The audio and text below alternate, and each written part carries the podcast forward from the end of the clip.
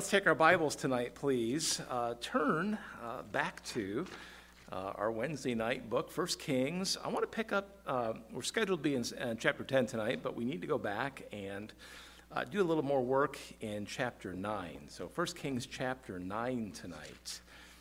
First Kings chapter 9. Gary, I'm not there, but I'm on my way. I'm on my way. There we go. There we go. Are you there? Do you have a Bible? Did you get there? Uh, 1 Kings chapter 9. So, of course, we're dealing with the reign of Solomon uh, here in this portion of 1 Kings. And uh, we've seen uh, much uh, regarding his reign already. Of course, we've seen the Lord bless him with great wisdom. That, that was a blessing. Uh, we've seen him exercise that wisdom in a variety of different ways. Uh, has he been perfect at every step along the way? Has he been absolutely perfect? No, he has not. Uh, and I think tonight we'll see a great deal of wisdom being exercised by Solomon. Again, wisdom from the Lord. I don't think we see Solomon uh, doing so absolutely perfectly. But aren't you glad tonight that if you know the Lord, you know grace from the Lord?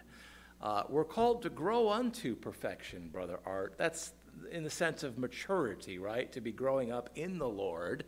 Uh, but we understand tonight that this side of heaven will not be uh, perfect in, in a practical sense. Uh, and that's where we meet the grace of God every day. Uh, may I ask you this tonight? Is God meeting his promises to you, uh, even though we are not absolutely perfect, sinless believers? Can you say that tonight? I'm not an absolutely perfect, sinless believer. I know I have growing to do still.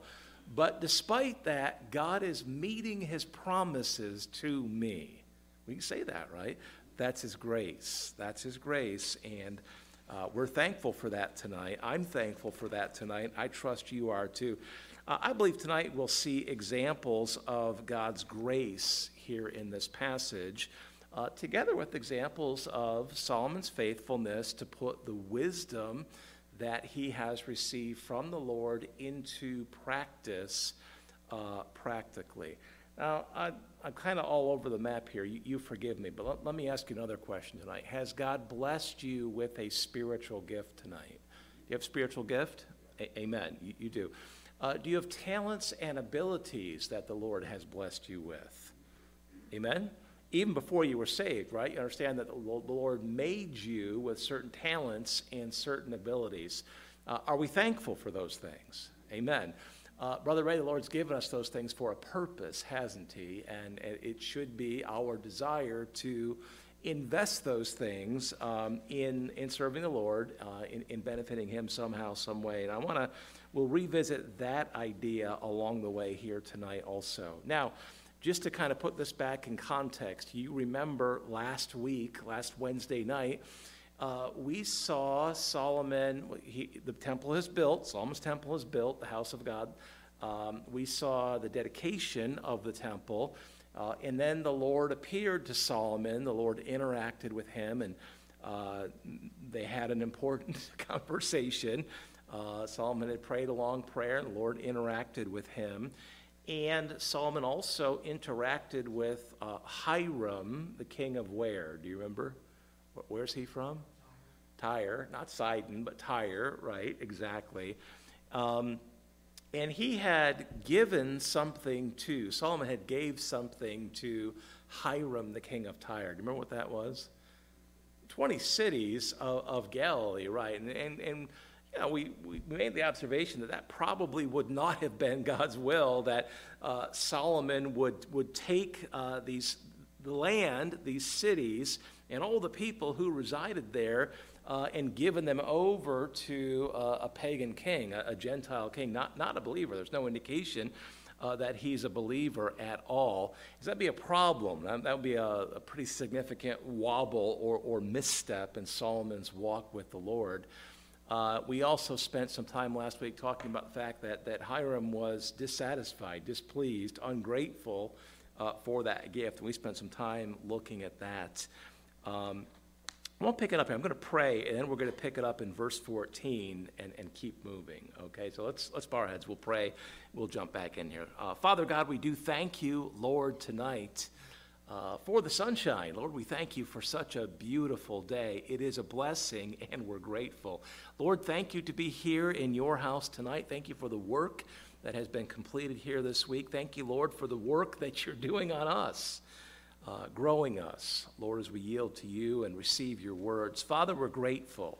Lord, I pray tonight as we spend uh, time here in 1 Kings chapter 9 that you help us to see the things that you'd have us to see, to understand some, some principles, Lord, that, that you would have us to understand. Father, we ask you to uh, help us, Lord, to receive your words and, and to apply these principles to our lives practically. Lord, we know we'll benefit from that, but I pray tonight our desire would be once again, Lord, that this would bring you honor and glory. Father, I love you. I thank you. I pray that you help me now. Uh, I need that. I ask you for it, and I thank you for it. Lord, work here now, we pray in Jesus' name. Amen. Are we ready? Okay. Uh, 1 Kings chapter 9. I want to pick it up here right in, at verse 14. Uh, so Solomon has given Hiram these 20 cities of Galilee the cities, the land, the people, evidently the, the whole kit and caboodle, uh, if you will, and he was displeased. We saw that, but uh, here in verse 14, I think it's a little bit of an unexpected verse. Bible says, and Hiram uh, sent to the king six score talents of gold. I didn't try to figure out how much that would be worth today, but it's a lot. Uh, th- this is a significant quantity of gold that would have had a very large value. And I'll be honest with you, there's some d- debate about whether this verse uh, comes chronologically after what we've seen or uh, if this is just recapping or, or, again summarizing, restating the fact that Hiram had delivered gold to Solomon previously. Uh, I think honestly, there's no reason to, to think that the verse doesn't belong here chronologically. The account seems to be uh, pretty chronological. It'd be kind of surprising if, if this didn't follow chronologically. So it's very interesting then and somewhat unexpected uh, to see we, we, we made a lot of Hiram being displeased, uh, dissatisfied, not at all satisfied uh, with Solomon's gifts. We don't know exactly why, but we know he was not happy. He was not satisfied with it. But the next thing we see here is he's giving uh, to Solomon a large amount of gold. Why is that? Uh, I don't know if, you, if you've read through this and kind of looked at that and uh, and wondered about that. Why, why would this be? Why is he doing that? Some have said that um, maybe he's just paying, uh, maybe he's just paying Solomon for the cities, but Solomon intended them as a gift, number one, and, and secondly, he was displeased with the gift. So I, I, think it seems unlikely to me that he would be uh, inclined for those two reasons to, to offer this massive payment for this gift with which he was displeased. So, uh, what's it about? What, what is it about? Um, has, has Hiram supplied anything else to Solomon up to this point?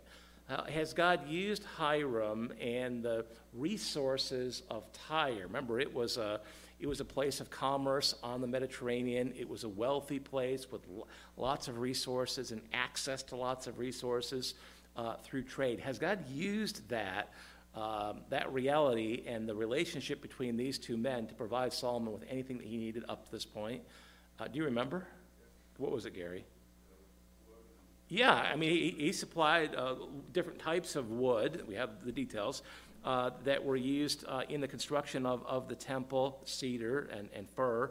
Uh, used in the construction of the temple, uh, seemed to be used probably in the construction of Solomon's own home uh, the palace for his wife that he created as well. Um, yet God has used this honestly pagan Gentile king to provide uh, for Solomon those things that he would need for his home uh, and for the temple, the house of God. Uh, he's used uh, this man uh, to provide uh, for Solomon for the things that, that he would need for God's purposes. Are there other examples in Scripture where God has worked through unbelievers to somehow benefit, uh, to somehow aid his people? Rich, you're shaking your head, so I got to call on you. What, what's, what's one example of that?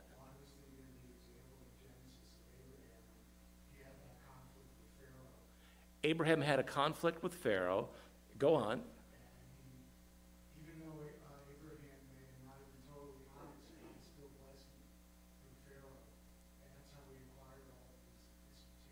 Yeah, um, yeah. I, I think about the Lord's um, the Lord's protection of Moses. Who was it that plucked baby Moses out of the water? I think this is my go-to example. You know that. Who was it? It was Pharaoh's daughter. Believer or unbeliever? No reason at all to think she's a believer, right? But God clearly used her uh, to protect Moses, to pluck him out and, uh, in, in, to provide for him uh, in, in, the years to follow. And, and, listen, you could probably think of a lot of different examples of God providing for the needs of his people through unbelieving people. Is, is that okay? Is it, is it okay if God chooses to provide for his people that way? I don't have any problem with that, Marilyn. I mean, God, it's God's prerogative, right? He, he's, he, he's able to do whatever he chooses to do. Um, we know he's perfectly righteous, he's perfectly holy, he's perfectly just. So uh, certainly we can't look at this and say, "There's any, oh, I think that's wrong." Well, God doesn't think it's wrong, so it's not wrong. Uh, he can provide for us any way that that He wants to. I think this is a principle that that we can see in our own lives uh, today most of us, probably all of us, have, have worked for people who were not believers and uh, had jobs in companies where the leadership were not believers. Uh, and yet we know that God gave us peace about being in that position, and uh, it was an opportunity for us to not only receive the income that we need in order for our practical needs to be met, but create an opportunity to share the gospel appropriately and wisely uh, at, at, times.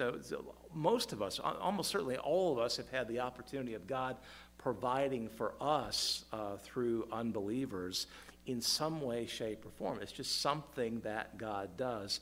He can provide for us any way that He chooses to.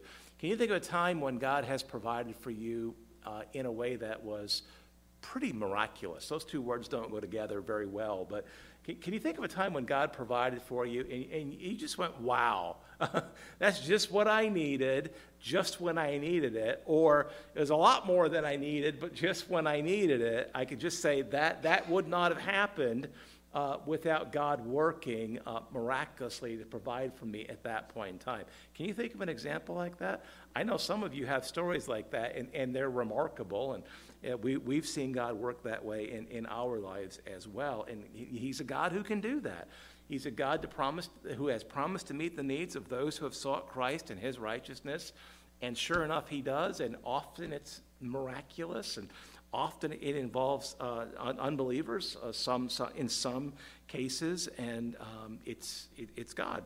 Um, so I look at a verse like verse 14, and I, and I I don't know exactly what's going on there, but it, it, sure looks to me like God is continuing to provide for Solomon uh, through this man, despite the fact that this man was displeased.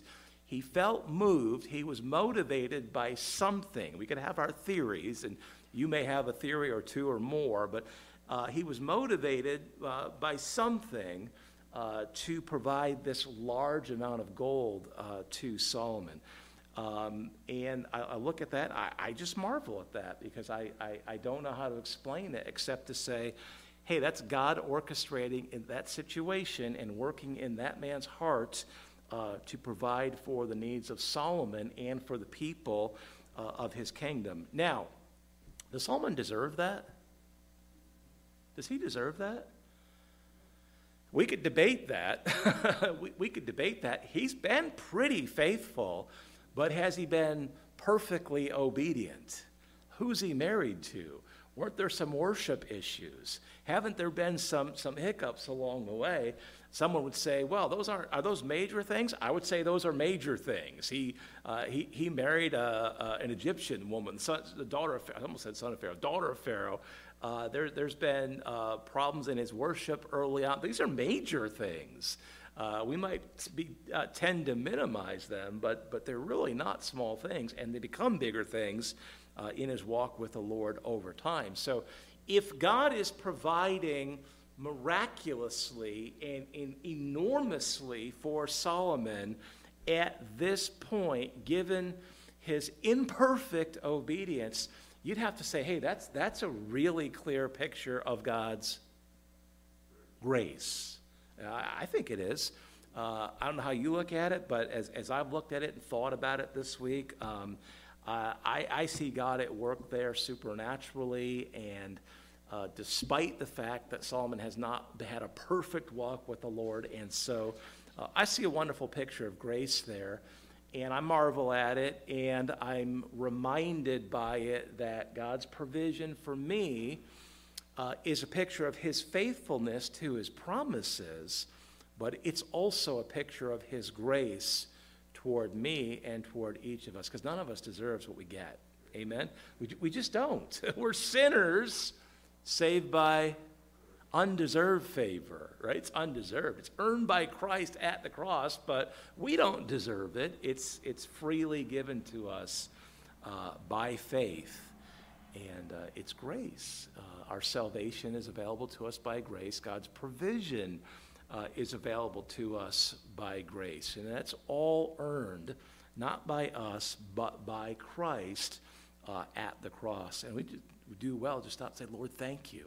You are faithful to me despite my imperfections, despite my sin, uh, and I am grateful for you and for your grace. Also, on the other side of that coin, we, we do well to say, Lord, help me not to make that a license in my life to sin against you or be sloppy in my walk with you. Lord, help me to stand guard against that. I know you're gracious. I know you're merciful. I know you're going to keep your promises to me because you're a faithful God.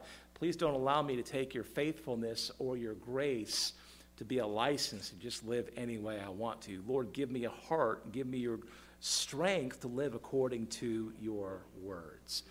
Uh, let's go on here. Uh, in the balance here of, of, the chapter, you see, you see a lot, but I think the overriding theme here is uh, Solomon um, putting uh, just more examples of the wisdom that he has received from the Lord into practice to accomplish the things that he uh, desires and, and, really, frankly, needs to accomplish as the king.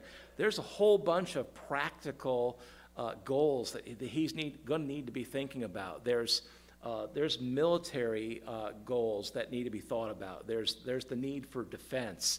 Uh, there's the need for a variety of different sort of civil engineering projects to be accomplished uh, for the national defense. Uh, there's going to need to be people uh, to do that. There's going to need to be the financial resources to do that. He's just received a large sum of money, amazingly and graciously. God's grace is amazing, amen. Amazingly and graciously. And so some of that need is being met, but Solomon recognizes that there's going to be an ongoing financial need. And so he's thinking about all of these things. And uh, I think you can see he's, he's doing his best to, uh, to walk according to the wisdom that God has given him. Look at verse 15. Uh, verse 15 says this And this is the reason of the levy which King Solomon raised. Uh, evidently, he, he levied a tax a financial tax, and he also um, obliged some non Jewish people, the Canaanite people who were still there, uh, basically conscripted them into service to perform a lot of the work that needed to happen for these projects to be um, accomplished. We'll talk more about that in a minute, but uh, evidently he, he levied a tax recognizing that hey, as much as there's been much gold given, we're, we're going to need more to accomplish all that needs to be accomplished practically. And so that's what he did.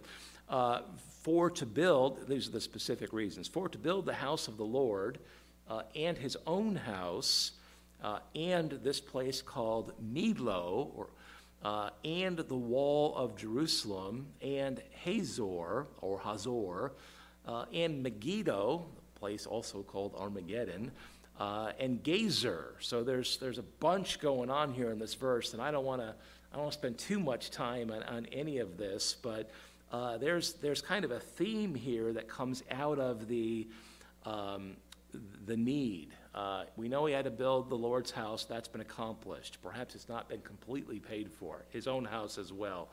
Um, the rest of the places that are in view here seem to factor primarily into this concern for the national defense, mil- military considerations. Did the people have enemies at this point in history? Did they have enemies? Sure, they did. They had enemies. uh, they were really kind of surrounded by enemies. There's a lot of Canaanites that are still there in the land also, and they're probably living mostly fairly peaceably in the land, but, but uh, there, there, were enemies sort of surrounding the land, and so uh, it would be wise to be prepared uh, to defend the land against, against the enemies that, that God allowed to, to be there. And so this, this place, uh, Millo, uh, is a defensive project. It, um, it appears to be uh, a fortified position within Jerusalem between the city of David and, and the upper city where, where the temple was.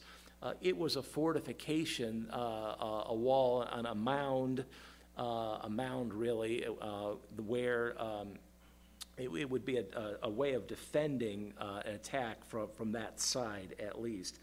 And then you have this, this place, um, Hazor, H A Z O R. Uh, this appears to be further up north, uh, north of the sea. What's the big body of water in the north? What is that one? what is it? Down in the south, you have the Dead Sea, and up in the north, you have the Sea of Galilee, right? Galilee was up in the north, right? And then the river that ran between the two was the Jordan. The Jordan. Praise God, we got that. Uh, Hazor. Uh, Hazor. Um, this is a place that seems to be very important militarily. Uh, it's, it's a fortification in a pass uh, a place where an army could easily pass through uh, between the plains of Jezreel and Sharon. Now, this reminds me that, um, you know, Tom Baker was here recently and he, he was speaking about archaeology, but he also does a lot of educational work regarding Bible geography. Geography.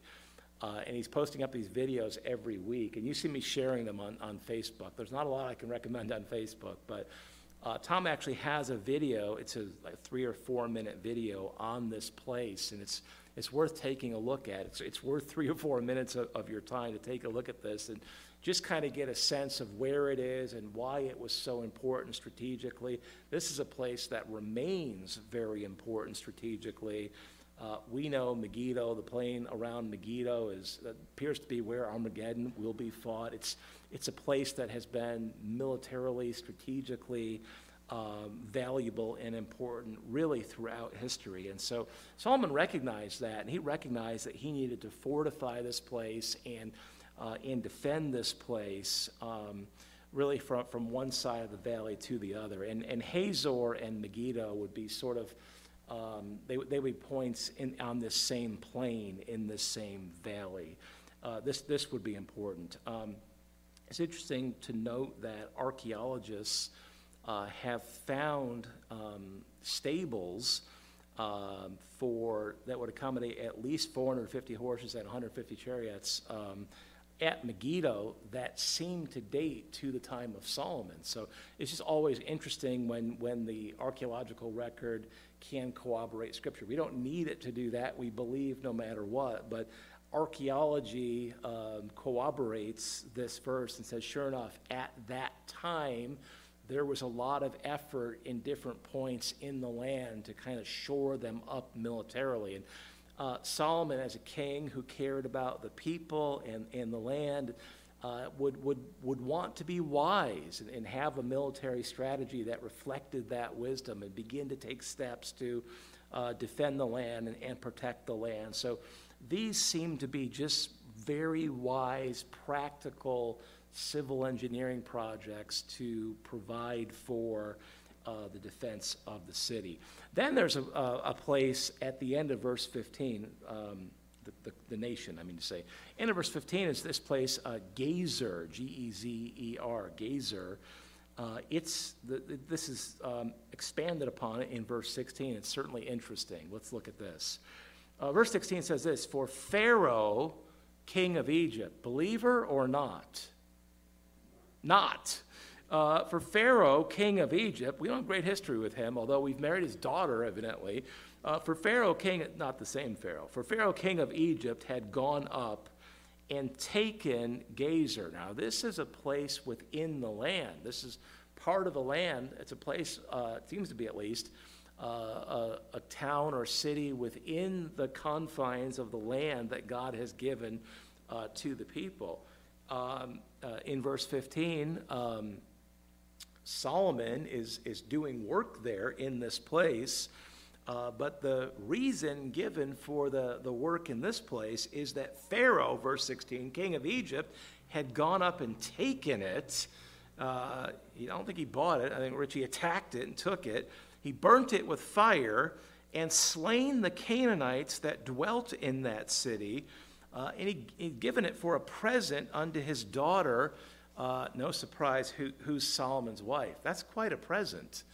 Uh, that, that, that's quite a present. He went and, and took this city and burned it and slayed the people there uh, and then gave it to his daughter. Marilyn, kind of like a wedding present, sort of. That, that strikes us as, as pretty unusual. Amen. Uh, and so Solomon has, you know, taken this gift from uh, Pharaoh, and evidently he's restoring it uh, for all the practical purposes uh, in, in verse 15. Now, what do you make of that? What, what do you make of verse 16? Why did the Lord permit that? Just stop and think about this for a second.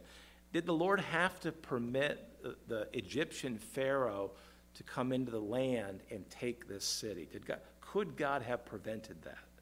Church, could he have? We absolutely could have. He's, he's absolutely able to do whatever he wants. Uh, he's omnipotent. Uh, he could have. Did he prevent that? Evidently, he did not. Might we conclude that he has a reason for that? Right? Might, if, he, he permitted this Pharaoh's army to come in and take this place, destroy it, kill the Canaanites that were there, there were Canaanites there, there were Canaanites there.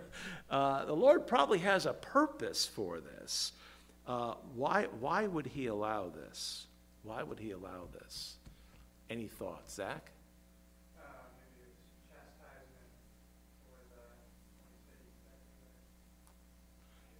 Perhaps, so Zach says perhaps it's chastening uh, for the fact that um, Solomon had given away some cities, so he allows the Pharaoh to come charging into the land and, and destroy the city. And then, but then Pharaoh gives it to Solomon's wife, his daughter, interesting. Um, could it still be ch- chastisement? Could, is, is there an aspect in which it still could be chastisement, even though Pharaoh, the, the, the leader of Egypt, gave it to Solomon's wife, and really by extension to Solomon? Could there still be an element of chastening uh, in that? Who lived in that place? Canaanites. Are they supposed to be there? Are, are, are these Canaanites supposed to be in the land? Are they supposed to be there? Brother Garcia, are they supposed to be there? When, when the people went into the land, weren't they supposed to have dealt with them? It's been a long time now, right? Uh, it seems to me that we've become comfortable with the idea that these Canaanites are going to live in different places throughout the land. There, there's no recorded effort at this time uh, to do anything about that. It, it, seems like we've said, well, you know, we've kind of inherited them, and so we have to kind of deal with them. And there, there's, there's no recording of, of any, anything, any effort to do anything about that. Um, and so Pharaoh comes in and he kills the Canaanites and burns the city uh, and then gives it to the people. Uh, Zach, is there, is there a sense in which there might be some chastening in view there? Uh, do you think God is saying something like this? Hey, hey, this is, this is what I had called you to do. This is what I had called you to do. And not only did you not do it when you came into the land, um, you, have just completely forgotten about what I had called you to do over time. And now you're just ignoring uh, what, I, what I have commanded you to do, you know, to deal with these Canaanites, possess land completely. Um, it, but look, but look, I can accomplish my desire any way I want to. Uh, I wonder how Solomon might have felt about this. How, how do you suppose he, he would feel about this? Feel, guilty. Why? Because he didn't do it. Uh, it, was, it was to have been accomplished by the people as, as they went, and they didn't. And Uh, I wonder, I wonder, Zach, if there is an element of chastening here, and the Lord is dealing with the people by allowing someone else to accomplish this, uh, and then kind of present it to Solomon and, and his wife as a gift. I think it would have been a very convicting reminder that that's what God had called our people to do when we came into the land. Uh, I think this would have been very convicting. Uh, and Zach probably fits as chastening in this context because not only had they not taken a complete possession of the land by dealing with the Canaanites, Solomon kind of flippantly gave away 20 cities. And I think God looked at that and said, "Nuh, uh, enough. I'm, i have a kind of a special way to highlight my dissatisfaction. Uh, I think this is probably, uh, probably the idea. Now, uh, so I think there, there could be an element of chastening here. Um, could there also be an element of grace in view here? By the way, can God's chastening be gracious? You thought about that? You tend to think about it sometimes being one or the other, right? God's either, he's either correcting me uh, or he's being merciful and gracious, right? We tend to think it's one or the other. But, Gary, you, you, you, you would argue, I believe, that this chastening can be a very gracious thing. The fact that God would invest correction in my life I don't deserve God to invest anything in my life, particularly if I've been off doing my own thing and ignoring Him. But if God invests in my life some correction uh, to steer me back on track, uh, I don't deserve that, but I'll benefit from that, perhaps. Isn't that gracious? Exactly what happened to you. Um, God's chastening is actually very gracious. It's actually very gracious they fit together perfectly. They're not, they're not antonyms, they're not antithetical ideas. They are, uh, they work together, they, they fit together.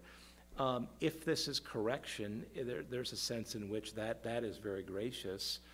Um, the fact that um, the Lord has evidently worked through Pharaoh, an unbeliever, to um, rid this city of Canaanites that were to have been ridden many years earlier uh, and given it back over to Solomon without these Canaanites residing there, that might be viewed as very gracious also. I mean, that, that, that is a, a gift from the Lord. Uh, these wicked, unbelieving people were not supposed to be there. And God, God had some, a man come in and deal with that and then hand it back to Solomon. I think this, the fact that someone else had to do this would be very convicting, and there is, a, there is an element of correction here. I think that is gracious. That is gracious. Uh, the fact the Lord handed this back to Solomon and his wife, rid of these Canaanites, that is, that is actually very gracious as well. I think there's probably other principles in view here. You may be thinking of, of some of those, but uh, I offer those ideas for your consideration tonight. Lord, thank you for being gracious toward me, for being faithful toward me. Lord, thank you for uh, graciously correcting us. Lord, thank you. Let's move on. Um, verse 17 Solomon built uh, Gezer, probably rebuilt it, uh, and this place, Beth Horon, Beth Horon the Nether. Uh, evidently, this is a place where there was an upper and lower um, uh, uh, parts of, of the city. I'm trying to think, I, I, feel like there's other places that are named that way as well. Can you think of a, a town that has an upper and, and lower uh, in its name? I, I, almost had one in my mind, but there's, it's a place where the, the town had two parts, an upper part and a lower part. Uh, verse 18, and Baalath uh, and Tadmor in Syria, which David had conquered, uh, in the wilderness um, in the land. We know that this place, Beth Horon, uh, the nether or lower, was uh, historically important militarily. Uh, Joshua dealt with the Amorites there and a handful of their kings, Joshua 10, Joshua 18. Uh, it was a, a, place that was uh, important militarily, historically. no doubt Solomon knew that, and so he had to factor that into his uh, plan to defend uh, the, the land going forward, and, and that evidently is what he's doing here. Uh, verse 19, he also recognized that in addition to having a standing army, he would have to have a system of providing for them uh, as they uh, uh, moved around and as they were stationed in different parts of the land. Uh, the current conflict in the Ukraine has put the consequence of not having uh, well equipped supply lines in place, kind of shined a light on that. Uh, Solomon understood that with wisdom from the Lord, and so uh, in verse 19, we have this description that um, he creates in all the cities of store, cities of store, uh, places where they stored provisions. Uh, would be the idea. All the cities of stores that Solomon had, and cities for his chariots, cities for his horsemen. We mentioned the archaeology that points back to that. Uh, and that which Solomon desired to build in Jerusalem and in Lebanon uh, and in all the land of his dominion. So uh, you, you see a great deal of wisdom being exercised here. Is it perfect? No, certainly uh, it's not. Uh, but, but God's grace is present and active uh, in all of this. Now, verse 20 comes back to the Canaanites.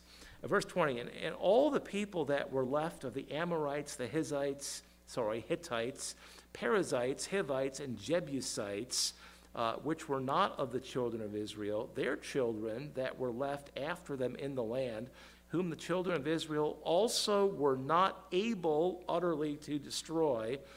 Upon those did Solomon levy a tribute of bondservice uh, unto this day. What does that mean? Zach, what does that mean? What did he do? He made them slaves. he made them slaves. Uh, these Canaanite people that are still in the land, uh, he made them slaves. Some of them may have been already. There's some indication that maybe this was a continuation uh, of a practice that was already in place. You may recall back in Joshua, we see this. Instead of killing or driving out the people uh, as God had commanded, uh, there, there's uh, several places recorded where they were made servants or slaves uh, in, instead of being slain. See that in Joshua 9 and then uh, in Judges 1, verse 28, came to pass when Israel was strong, they put the Canaanites to tribute, did not utterly drive them out. So there's, there's historical precedent for, uh, in at least two places uh, in, in their past, where instead of driving the people out, they made them slaves. Is that okay? Is that okay? By the way, did God command him to do this? It doesn't say that. Are these people even supposed to be here? Are they supposed to be in the land available to make slaves? No, they're not. Uh, no, they're not. They're not supposed to be there. They're supposed to be driven out. Supposed to be dealt with many years earlier. But they're still here, and uh, it seems like this is one of those places where, where Solomon wobbles. Um, he, he needs labor, and so these people are here, and he knows they're not believers. They're, they're, they're not Jewish, they're not Israelites. These are people that aren't even supposed to be there. So maybe God will be okay if we enslave them to accomplish a lot of this work that is wise and good. The work, the projects, the civil projects uh, they're, they're good and, and wise, no doubt, but you look at the process by which the effort would be staffed and you think, that, that probably isn't God's plan. Amen? That's probably not God's plan. Um, does the fact that it was done this way before, even back in Joshua's days, the fact that it was done before, that there's historical precedent for doing this. Does that make it okay in Solomon's day? You ever struggle with that sometimes?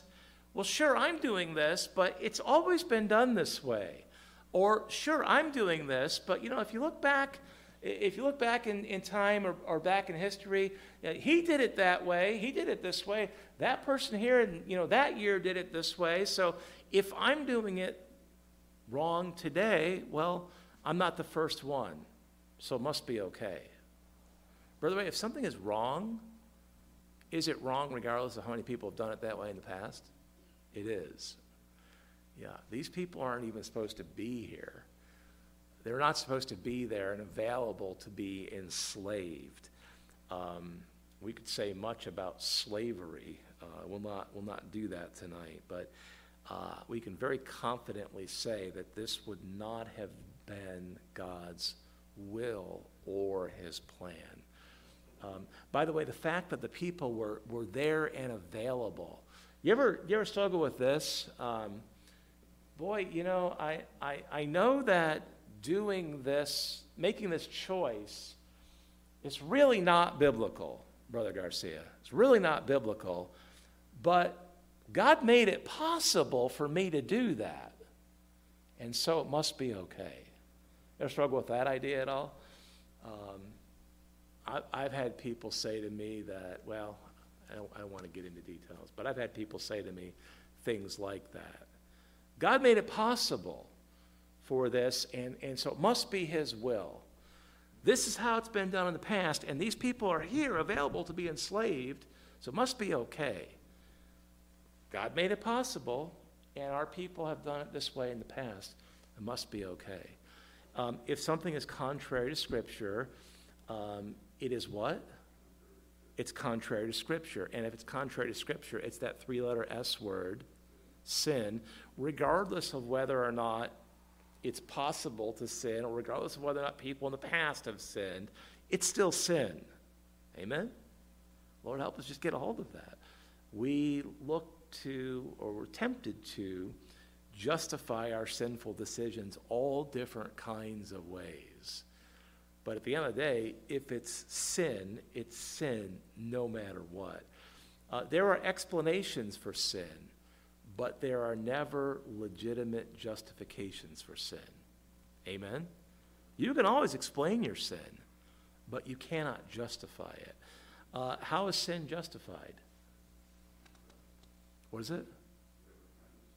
Yeah, it's the blood of Christ is applied to it. That's the only way. That's the only way. And that's not making it right. That's just covering it. Amen? That, that, that's covering it. Um, Solomon did refrain from making uh, Israelite servants. He instead wisely organized them into sort of an administrative hierarchy. You see, verse 22, let's just look quickly here. But of the children of Israel did Solomon make no bondmen, he didn't make them slaves. Uh, but they were men of war, and his servants, and his princes, and his captains, the rulers of his chariots, uh, and his horsemen. He um, he put together an infrastructure, administrative. Um, well, much is known actually about this, but much is known. Uh, he appears to be a very skilled and wise administrator and organizer uh, of, of the various civil needs. And not surprising, the Lord gave him unmatched wisdom. Verse 23 there were the chief of the officers that were over Solomon's work, 500 uh, and 50, which bear rule over the people that wrought in the work. Uh, verse 24 says this But Pharaoh's daughter came up out of the city of David unto her house, which Solomon had built for her. Then did he build Millo. I'm not going to say much about that tonight. Um, let's just look at the last several verses and we'll be done. Um, you see here in verses 25, 26, um, worship worship. Um, let's see this. Verse 25 Three times in a year did Solomon offer burnt offerings. Uh, these would be the, the feasts of unleavened bread, of Pentecost, and tabernacles.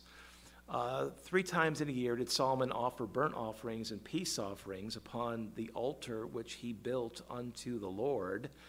And he burnt incense upon the altar that was before the Lord. So he finished the house. Uh, the temple, no doubt, is what's in view here. Uh, the three occasions, again, would be the Feasts of Unleavened Bread, of Pentecost, Tabernacles.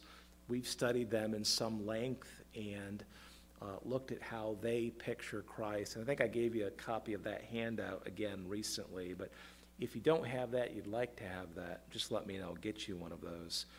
Um, the offerings, which he, um, he performed here, uh, the burnt offering and the peace offering obviously also picture Christ. Um, Christ in the, in the burnt offering being offered completely, offered himself completely for our sin as the offering was burnt completely.